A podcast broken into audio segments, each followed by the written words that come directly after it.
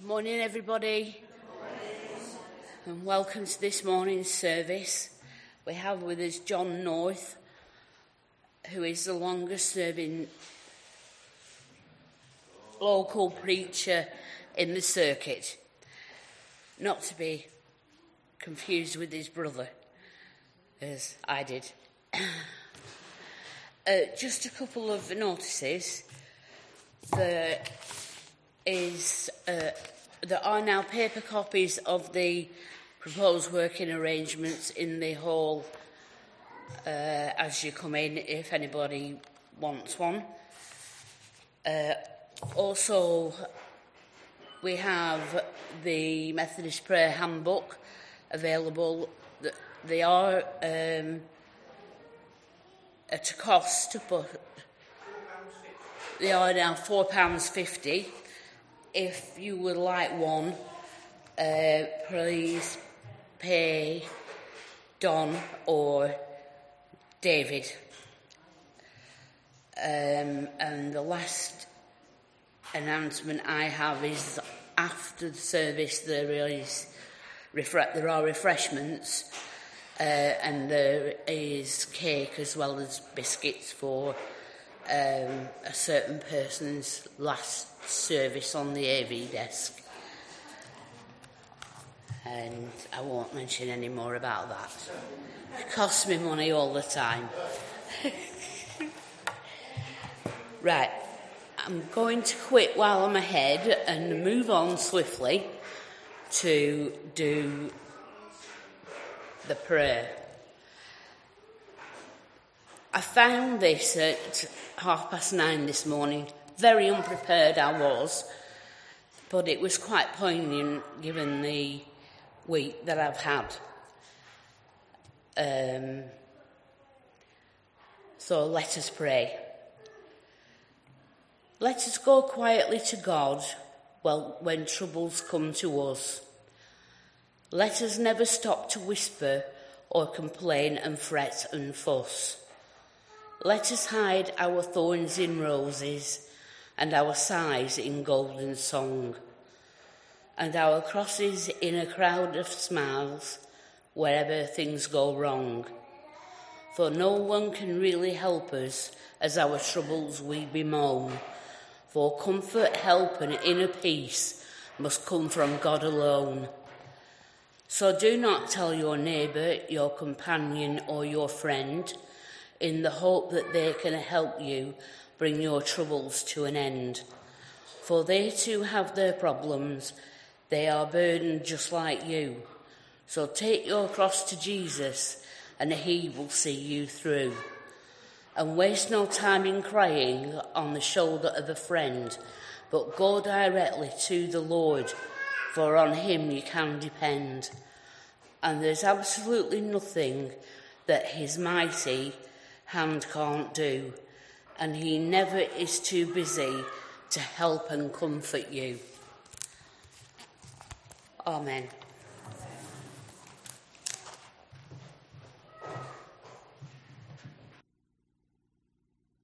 Do you know, I'm right glad to see thee. It's such a long time since I've been here. It's like a decade, not so, but I was really glad when I was able to take an appointment for Wendy and to bring God's word to you. Words were going through my mind uh, after breakfast, and I thought, that's a psalm, that's a psalm. And it simply goes like this: this is the lay, this is the day that the Lord has made. And this is where I got confused, because the psalm says, and it's an invitation, let us rejoice. So no sad faces. Let us rejoice and be glad in it. I'm glad to come. Let us glad to worship. And that will we, we turn, if you've got a hymn book, to one eighty-six. But it's quite simply, tell out my soul the greatness of the Lord. Thank you, Rob.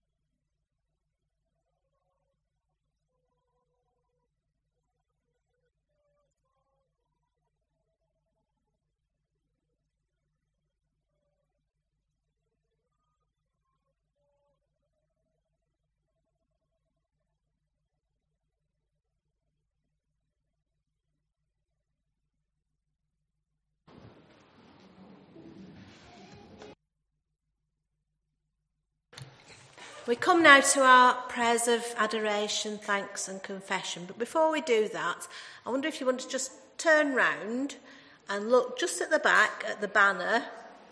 Um, that was that was done. It's not going to stay for, for a long time, but it, it, it just to show you what the uh, the children in the kids club um, have been doing. Uh, part of what they've been doing um, in the, their activities on a Wednesday morning that we've sort of expanded while the, while the school holidays have been on. Uh, they've been doing all sorts of different things, and this th- this week was all about friendship, and uh, so that was part of what they've been doing. So I just thought I'd mention that. Yeah, yeah. So let's come to God in prayer. Let's pray. Tell out my soul the greatness of the Lord.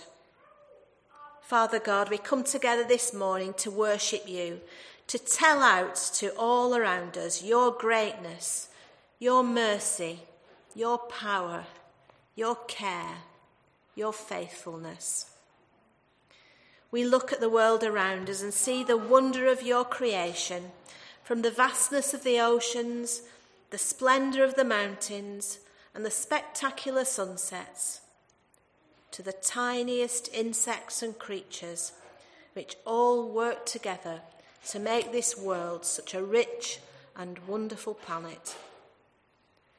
We come with thankful hearts for your love and care for us, for our families and friends, for our homes, our work, our leisure activities, all that makes up our lives. We thank you most of all for Jesus, for his life here on earth, which showed us how to live life in all its fullness, for his death on the cross, showing just how much he loved us, for his resurrection, meaning that we can be forgiven and free, and for sending the Holy Spirit so that we can live out the life you want for us, bringing your kingdom that little bit closer for those around us. We know, Lord, that we're not perfect. We say and we do things which hurt others. We do things which spoil your wonderful creation. In the stillness, we confess these things which create barriers between ourselves and you, and between ourselves and others. Lord, we confess our sin. We ask for your forgiveness because of the love of Jesus, which is so high, so low, so wide that nothing can separate us from you. We pray in the precious name of Jesus. Amen. Amen. Amen. And we say together the prayer that Jesus taught his disciples. Our Father, who art in heaven, hallowed be your name.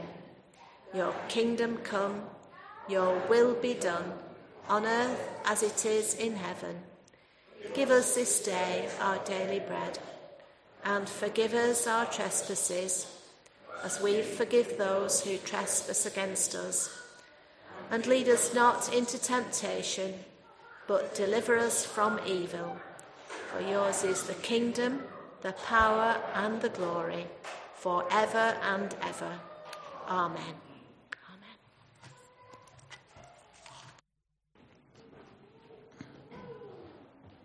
Now it says children.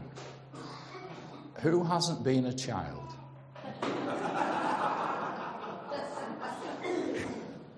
Right, now, uh, I know there are some here have been to Sunday school. Here, I challenge you, if you've been to Sunday school here, I want two people. Would you come out to the front? You don't have to do anything special. That's it. We've got one there. Yeah? Yeah?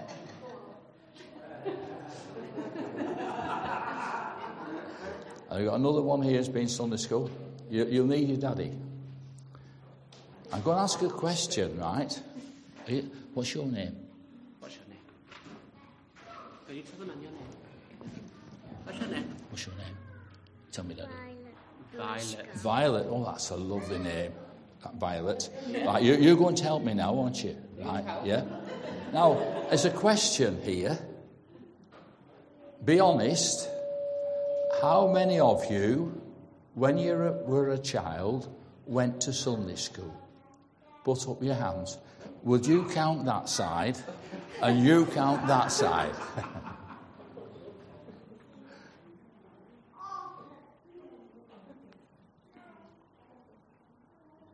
From behind the mountain. Have you done that? There you go. Right, how many? Seventeen. S- Seventeen.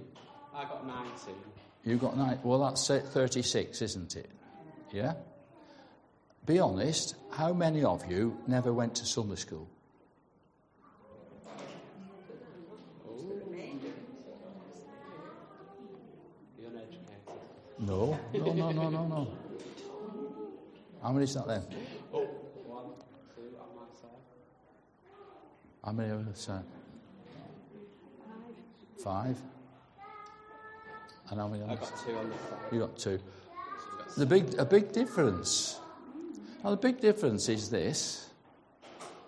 Hopefully, if I said to you what we were told, if I said this at New Longton, as it was, Hope Now, I'd be, I know with the answer because I would say, what did Auntie Mary tell you? And do you know what the answer was? I got, got this last week. That Jesus loves us. Yeah? Now, unfortunately, for those who didn't go to Sunday school, when they were small, they missed out on something precious. That Jesus was somebody who loved them. Right? And you are you learning that Jesus loves you now? Yeah. Yes? Yeah? And, and this is the, the difference. Now, there is a story in the Bible. Do you want to sit down to it? Go on. Oh, well done, it, it, very, very quick. Very, you all know the story where it says that Jesus was there and there were some children. And them that knew better, the, the priests and the church folk, said, send them away. We don't want them. Do you know what it's like to be sent away when you're not being wanted? What did Jesus do? If we got, if we got all the ro- rules on safeguarding, actually.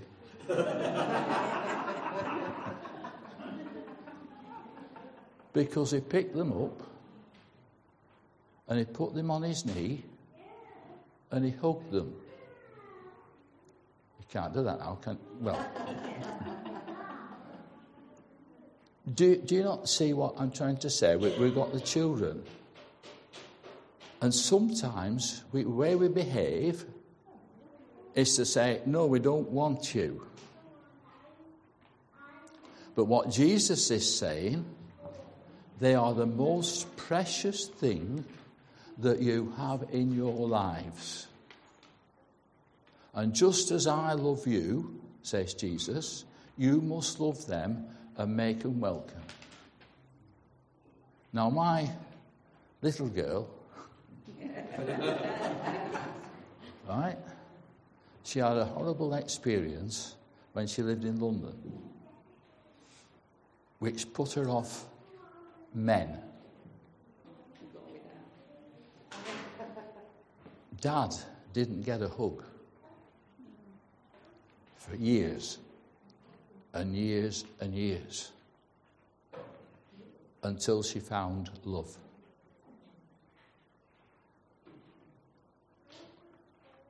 The world is missing love,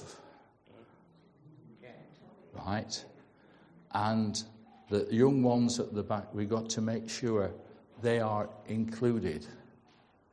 Forget safeguarding, there's somebody else watching you. Give them a hug. Or ask permission, can you? But you see what I'm meaning? Because you remember that, can you remember that song that we used to sing, Jesus Love is Very Wonderful? Who doesn't know it? Hey, everybody knows it. Do you think, are, are we going to sing it to some company? Yeah? And you'll all have to stand up and give yourselves plenty of room, won't you? Well, let's choose Ron because he's he's got a bad back.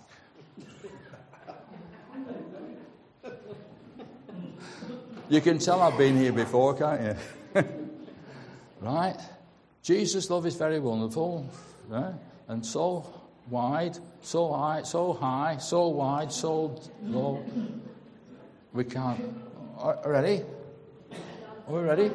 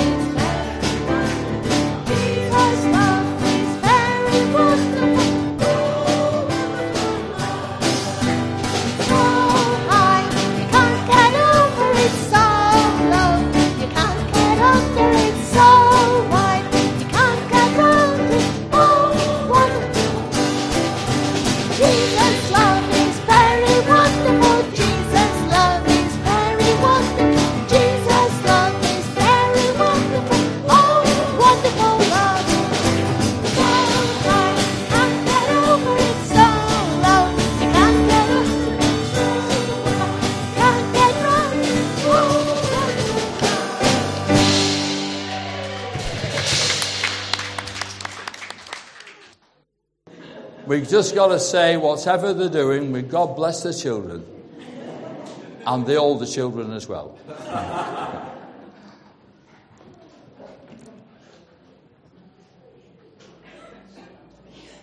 And now I'm to hand over to Don.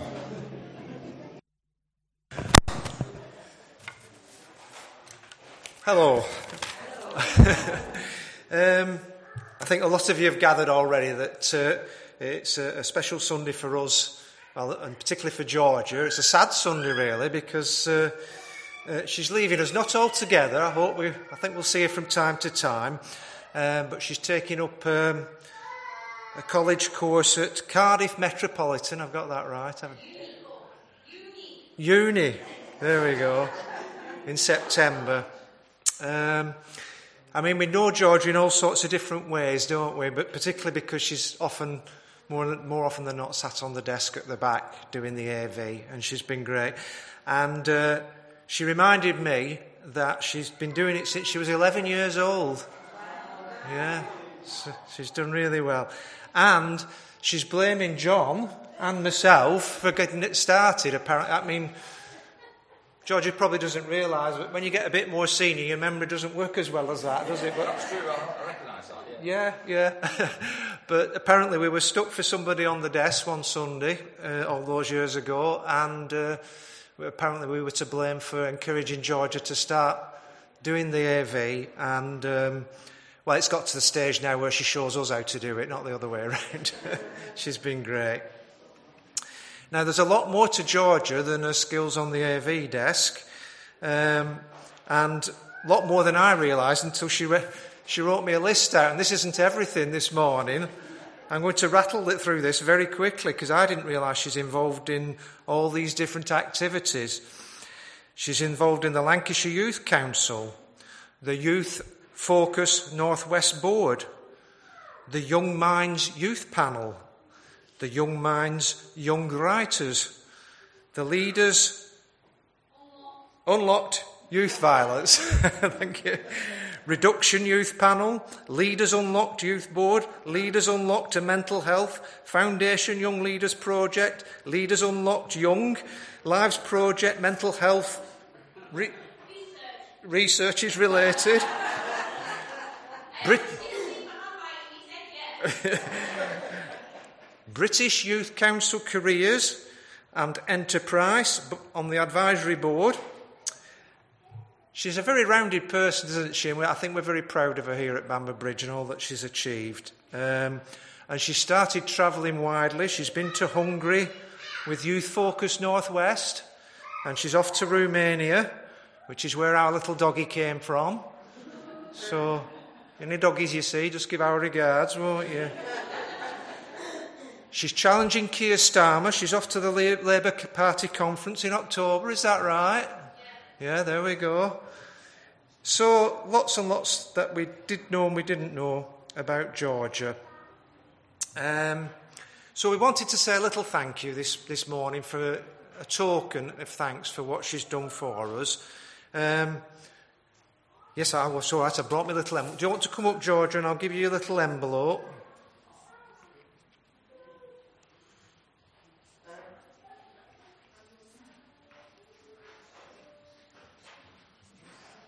She styles our casual footwear as well, don't you? Thank, Thank you very you. much, Georgia. Stay here, stay here.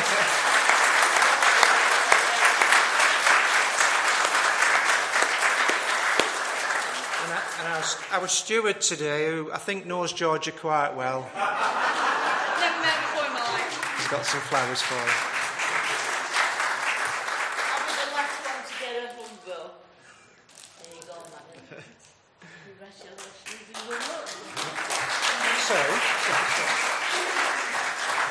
Can I just pray on your behalf for Georgia and Sue? Father, we do thank you for the service of Georgia during all her adolescent years, and it's great to see her as an adult going on into the world to do new things and to serve you in new places. And we pray for her, your protection, as she goes to Cardiff and all the many other places that she's travelling to. We pray that she will find you wherever she travels. We pray you bless the relationships that she makes, new friends, new people to care for and be cared for by. And we pray for Sue, it'll be a big adjustment for her as well. And we pray you bless her and give her her peace about Georgia. Bless them, we pray, in Jesus' name. Amen. Amen.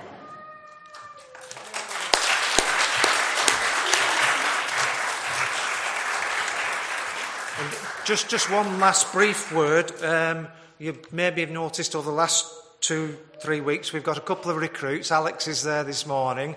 Oliver's on his holidays. So George has been showing the ropes for them, and I'll, I'll be taking that over in September to help them learn. But uh, you'll have seen the request in the notices.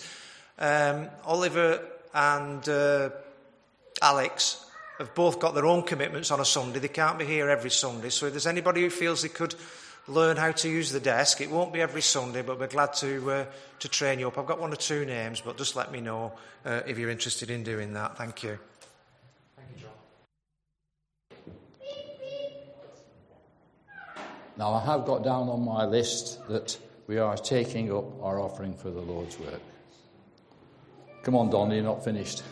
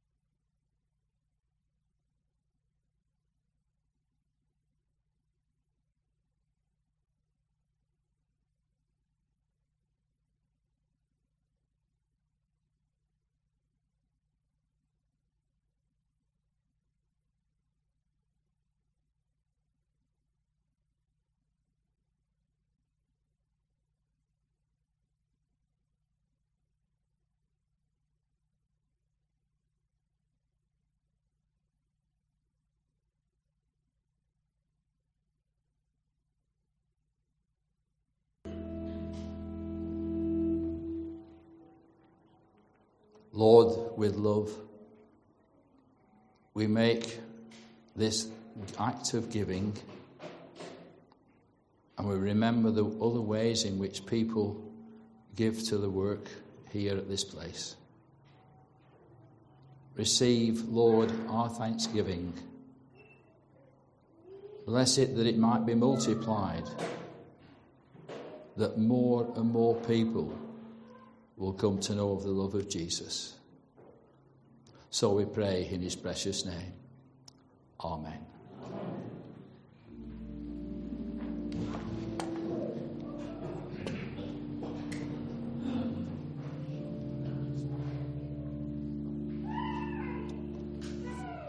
We come now to a reading from God's Word. It's amazing how I trust. Thank you.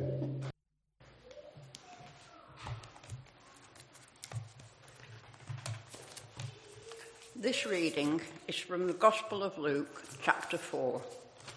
It comes at the end of the passage about the temptation of Jesus, and it's headed, Jesus Rejected at Nazareth.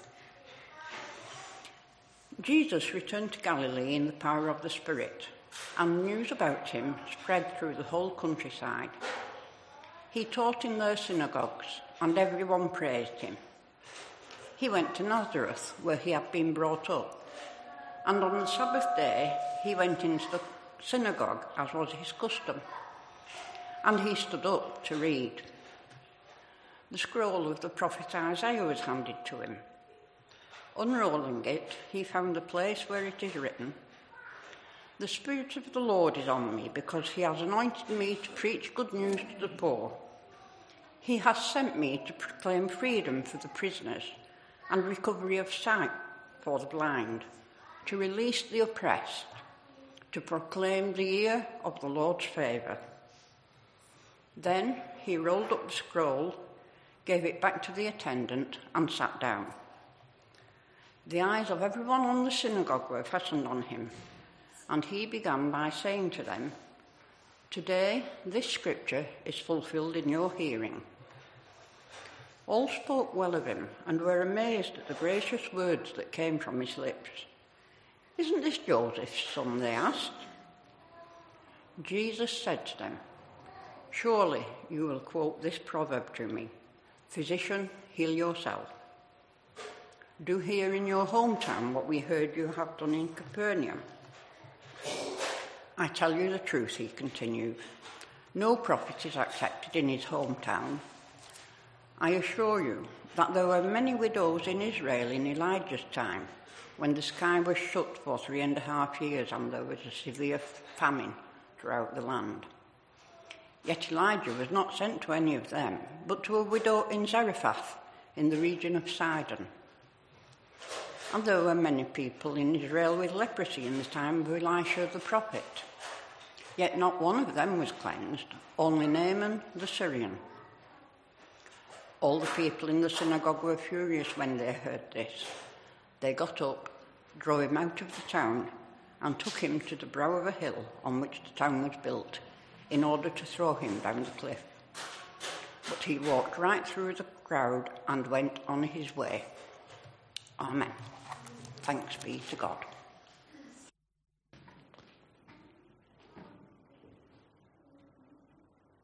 Thank you. That was his party manifesto. He said, "That's what I'm going to do." And I trust that, you know, when we come to have to make our mission statements, as we have had to do, our mission statements are embodied in those words. And I'd like you to turn to a hymn now, which is four hundred and four in the book, which is all about God's Spirit being in our hearts. And he tells us to give the good news to the poor, tell prisoners that they're prisoners more, et cetera, et cetera. Will you stand and sing with me, "God's Spirit is in my heart"?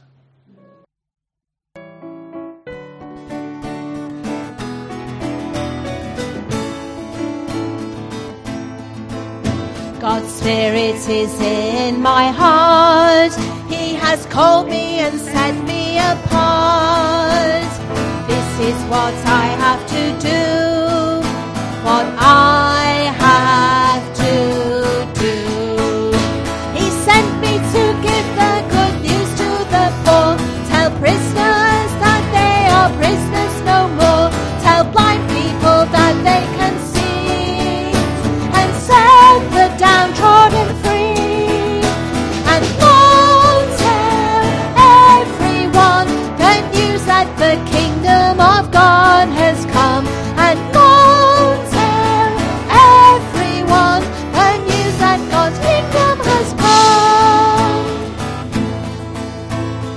Just as the Father sent me, so I'm sending you out to be my witness throughout the world, the whole of the world.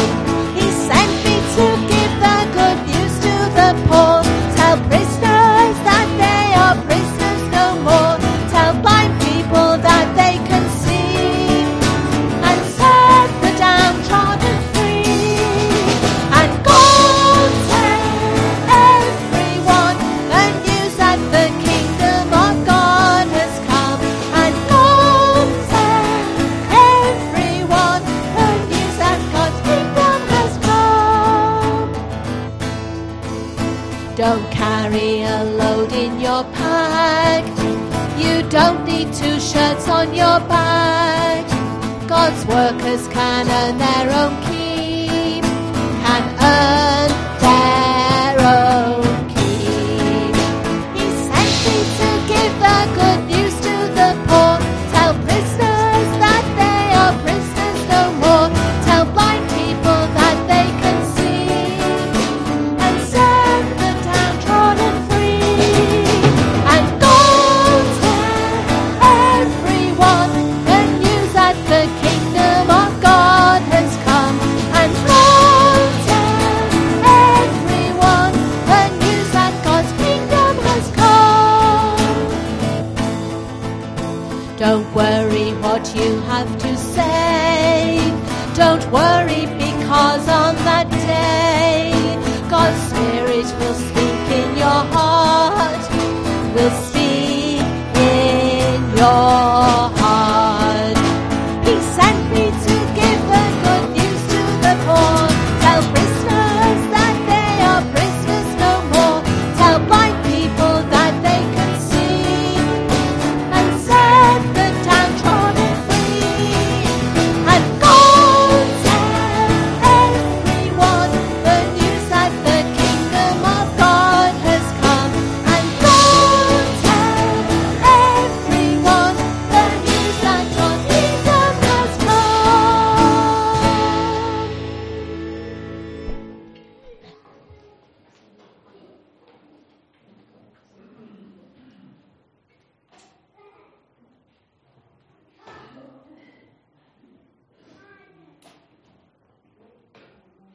Will you do something for me? Will you pray for the word of God that I have to deliver? And as you are doing that, I will pray for you that you will be able to receive it. Let's pray.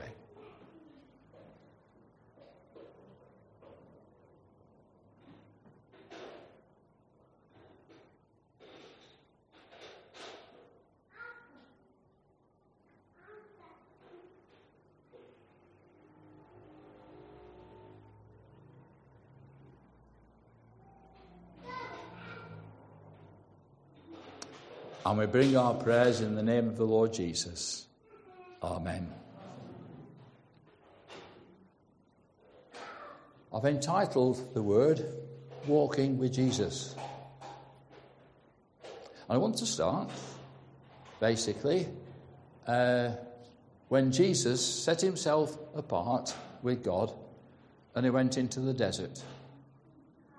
And we know that it says he was there for forty days and forty nights. When he comes out, he found there's a strange fella baptising people in the Jordan. He was a bit unkempt. He, could, he had long hair. Well, lots of fellas have long hair now, but he particularly was uh, stood out because of the way his hair was and everything. But he had this kind of connection with people, and he was saying, if you mean what you're saying, if you mean that you want to repent and that you are repentant, well, come and show it, and I'll baptise you. And what happens is that Jesus, coming out from the desert, sees what's going on, and he goes over to John and he says, I want you to baptise me. Now, John says, wait a minute, I'm not even w- worthy to be able to untie your shoelaces. More or less saying, you're the Son of God. I can't do this. Jesus said, look, I'm human. The first thing about walking with Jesus is to recognize his humanity. He actually knows all about what we do and what we don't do.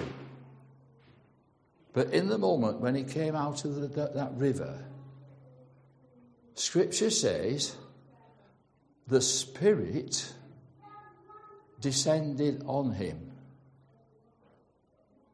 And it was in the kind of form of a dove. That is saying to us that Jesus was anointed. He was full of the Spirit.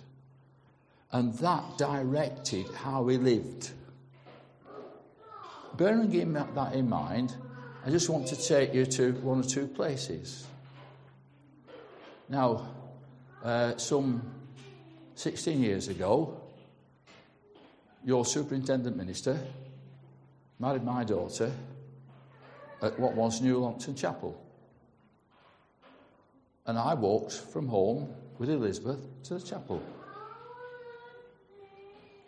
And there the minister was trembling because it, it, it wasn't because he was marrying two people. It was because of all the parsons that were there and, and what have you.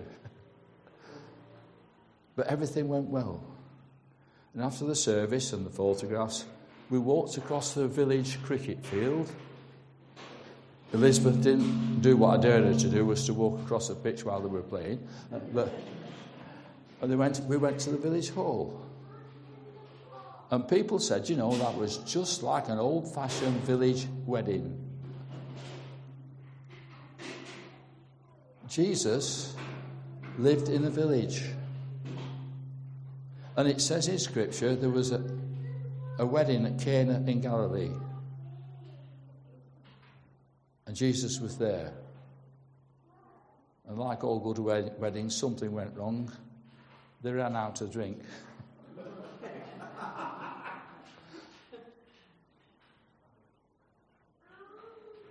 And I don't know why, but they, they kind of went to Mary, Jesus' mother. They didn't go to him.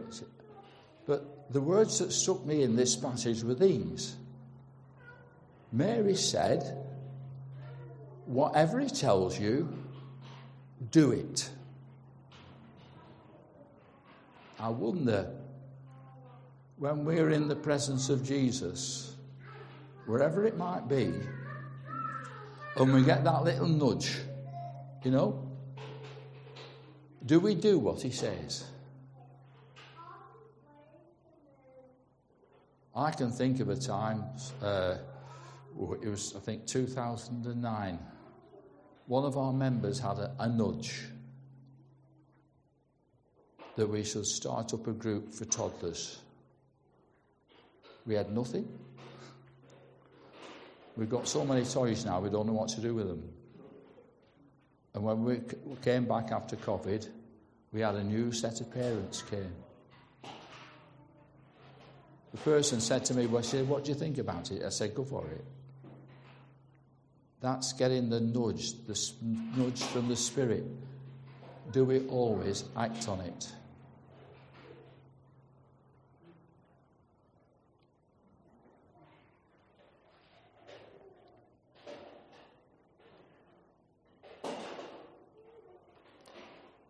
There was always crowds when Jesus was walking about.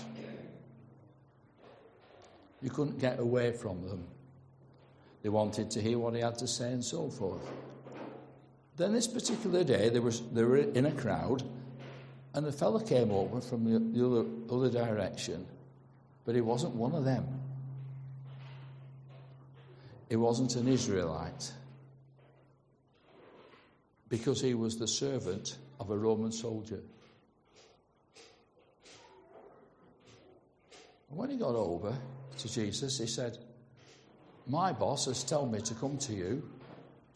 You'll excuse the ordinary language I'm using, not scriptural. Right. My boss has told me that his servant is unwell. And he says, if you say the word, for him to be healed, he knows it will happen.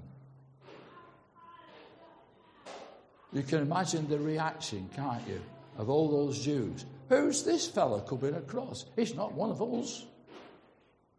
Why is he listening to him? Says this servant, my boss, he's a man who has authority. And if he says to somebody, go, they go. And if he says to somebody else, come here, they come. And he says, he knows that you're a man of authority too. So just say the word and it will happen.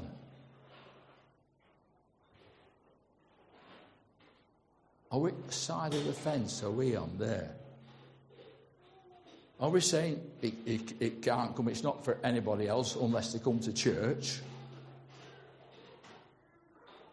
Or have we got that deep faith that that other man was showing? To know that Jesus simply had to say the word and that the healing would take place. You know, so often we're in the presence of Jesus and we miss out what he can do because we're just not giving him our trust. I trust you, said that centurion. I trust you. This is the word I'm sending to you. I trust you. So just say it. Because I want my man, my servant, I want them to be well. When you say your prayers, when you pray for somebody, do you pray believing, trusting that what you're asking for is according to God's will, and it will be done? I, I lived with a, a lovely couple when I first went to London. They were lovely Christian people, and I was new convert, you know, full of it. And she always used to pray, if it be your will. And I thought she'd no faith. She'd more faith than me. Because she's saying, if it is your will, it will happen. I remember one day she was ironing. And, and they weren't very well off. That's why she took in lodgers. She's running, and she's saying, Lord, I haven't enough money to get Wilf's uh, medication. Standing there. If it's your will. Saturday morning. There's a brown envelope through the door with money in it. I learned an awful lot from that lady. Do we pray believing what we're asking for?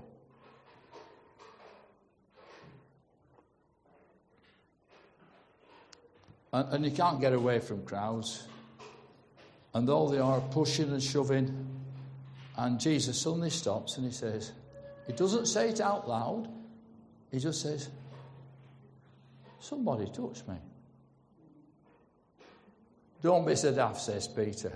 There's all these folk here, and you say somebody touched you, you must be joking. Jesus says, somebody touched me. Look to the background of the story, dear friends.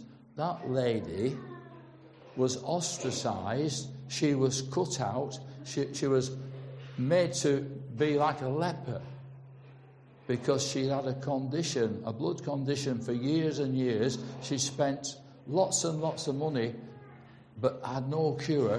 But because it was a blood disease, she was regarded as being unclean, and whatever she touched or wherever she went, nobody went with her. She was on her own.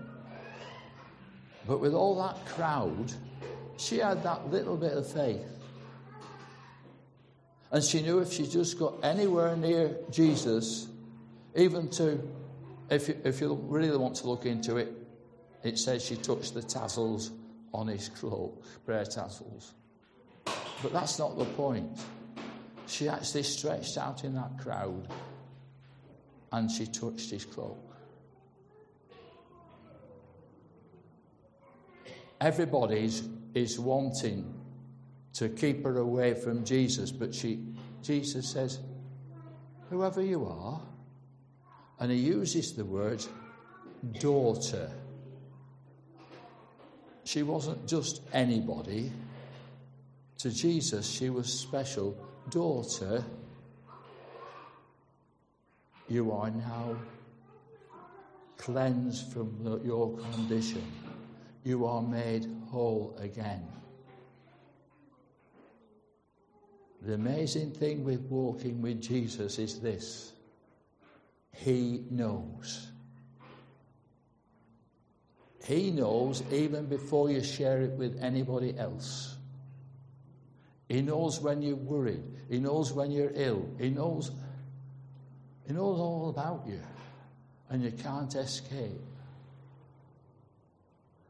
But Jesus gives the opportunity for you to be able to come to him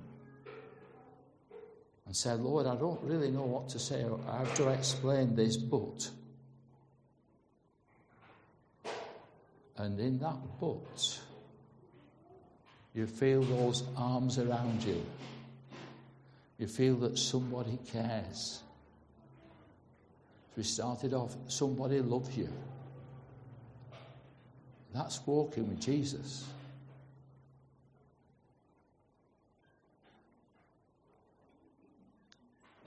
And I want to take you to a place where I've been. I've been to the Holy Land. And I've been to the place where there were three crosses. There were three crosses. And the people who were hanging there were in agony, including Jesus. Jesus, in his most tortuous of moments, understands and cares. Let me tell you about it.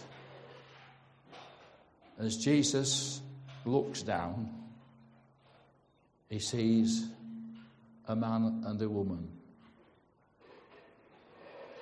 The woman was his mum. I'm not saying it was his mother. It was his mum.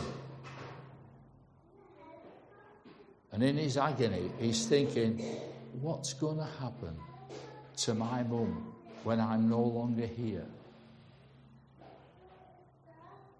And alongside Mary is John, his best mate.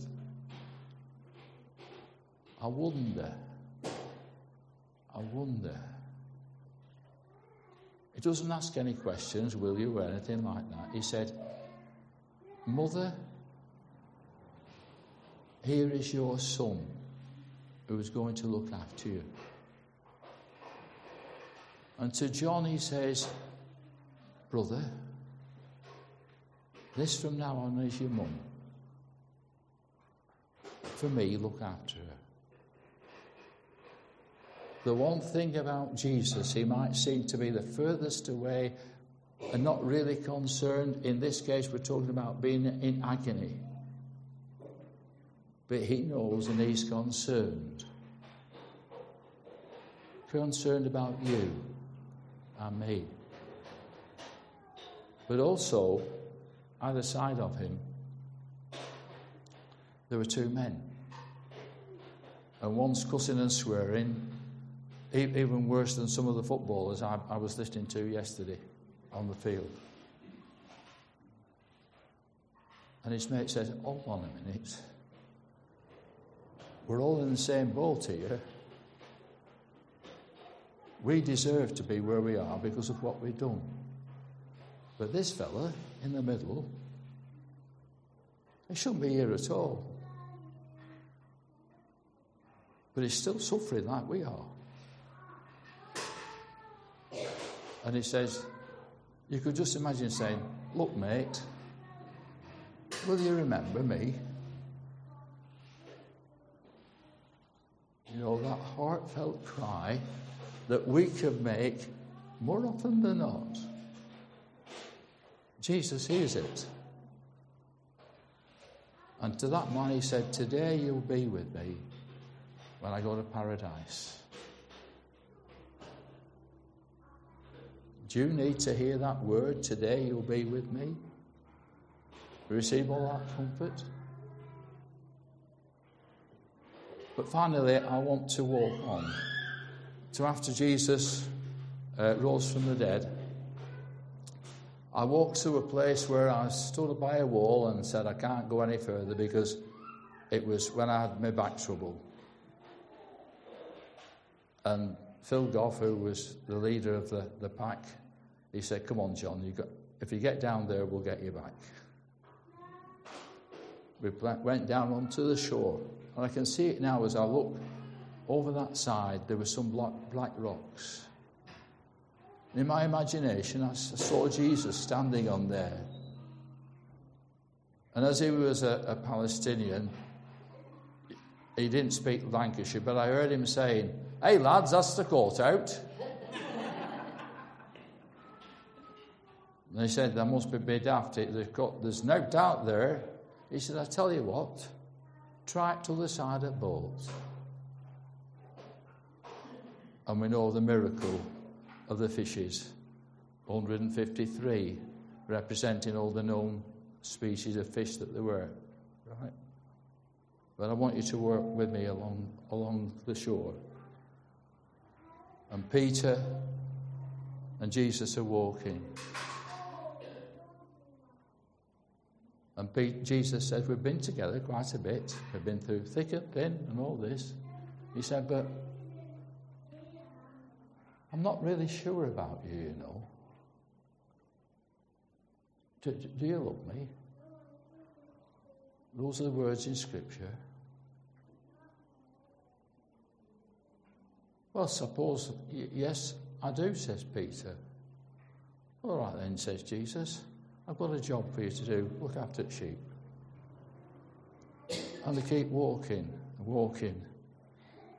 Uh, and it's get... Peter, what, what, what was all this about then? Well, says Jesus, um, I'm really wanting to get to know really about you. You've been with me all these three and odd years, but I'm still not too sure about you, you know. Well, yes, I, I, I do, do love you. I go for you. Well, says Jesus, look after the lambs then.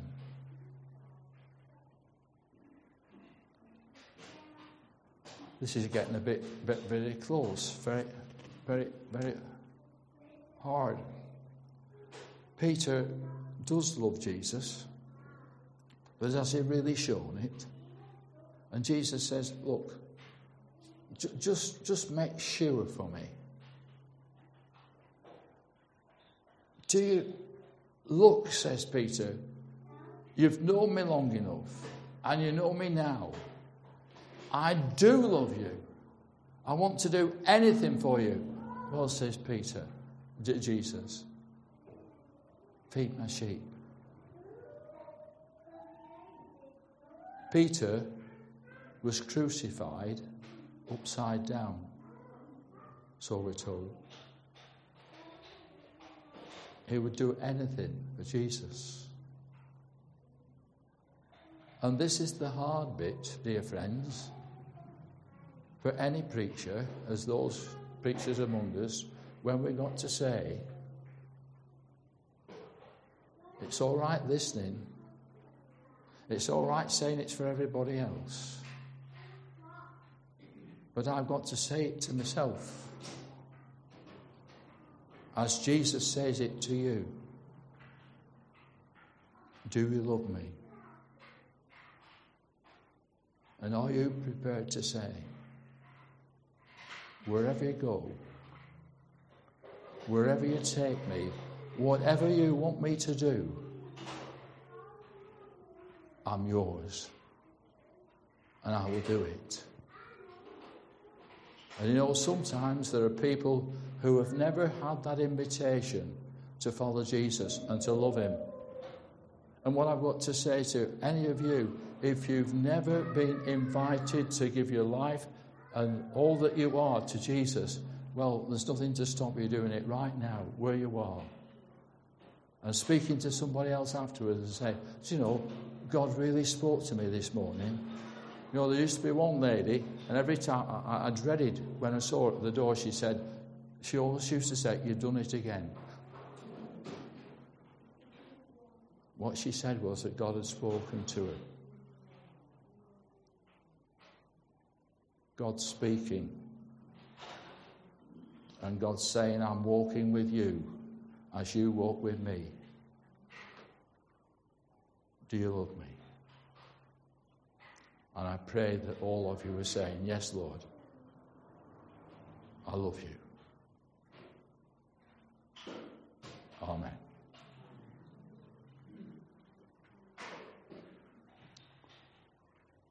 We turn to a hymn now, which leads into our prayer time. Prayer is the soul's sincere desire, uttered or unexpressed, the motion of a hidden fire that trembles in the breast. Don't stand up to sing. Sit prayerfully as we sing that, that, that prayer is the soul's sincere desire. five two nine in the book. Thank you, Ron.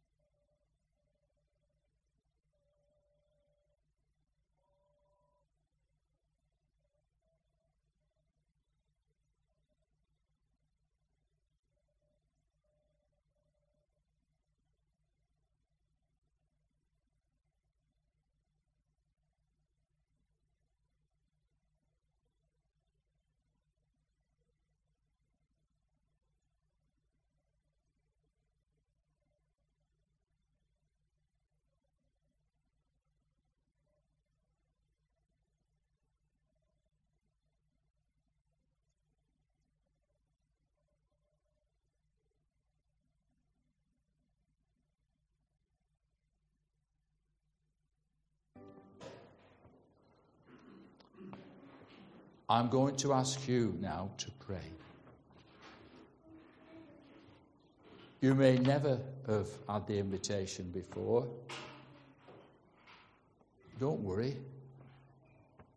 A little talk with Jesus makes it all right, all right. Just think you're talking to your friend quietly in your mind. And I'm going to give you some subjects to pray about. And first of all, I'd ask you to pray for those who need to meet Jesus. You know who they are? For those who need to meet Jesus.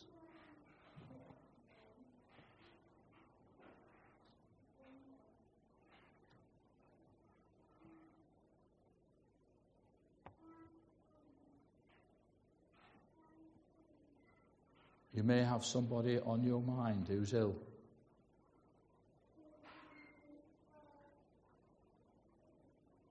Somebody who's in difficulty. Somebody who's known only to you. Pray then using their name and pray that God will meet their needs.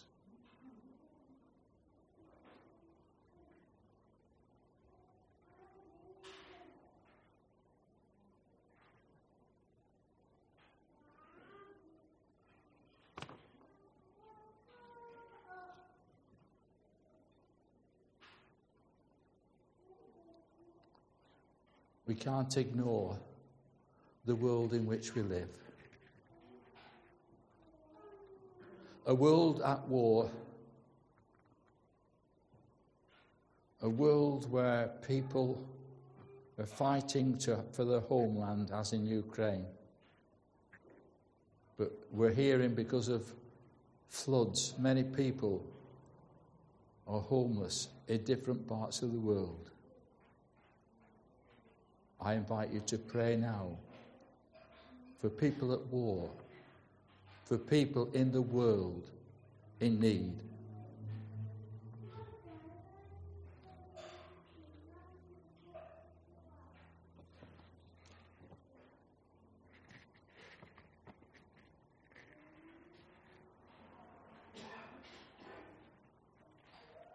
I would invite you to pray now for our country,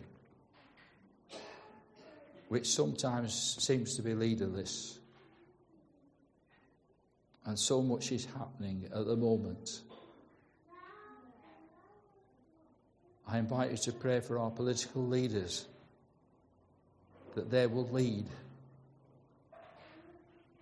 and they will find solutions to problems.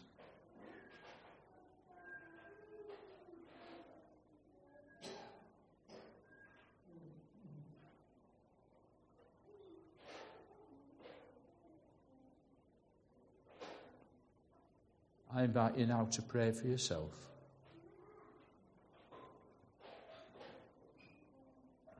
Tell Jesus your name. It's me, O Lord.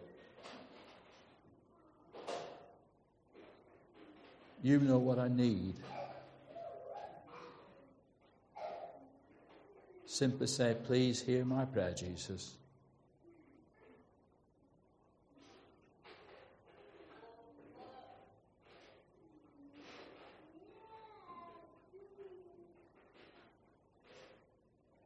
And Lord, we bring in the power of the Spirit and by the grace of the Lord Jesus, we bring our prayers to you now. And together we say, Amen.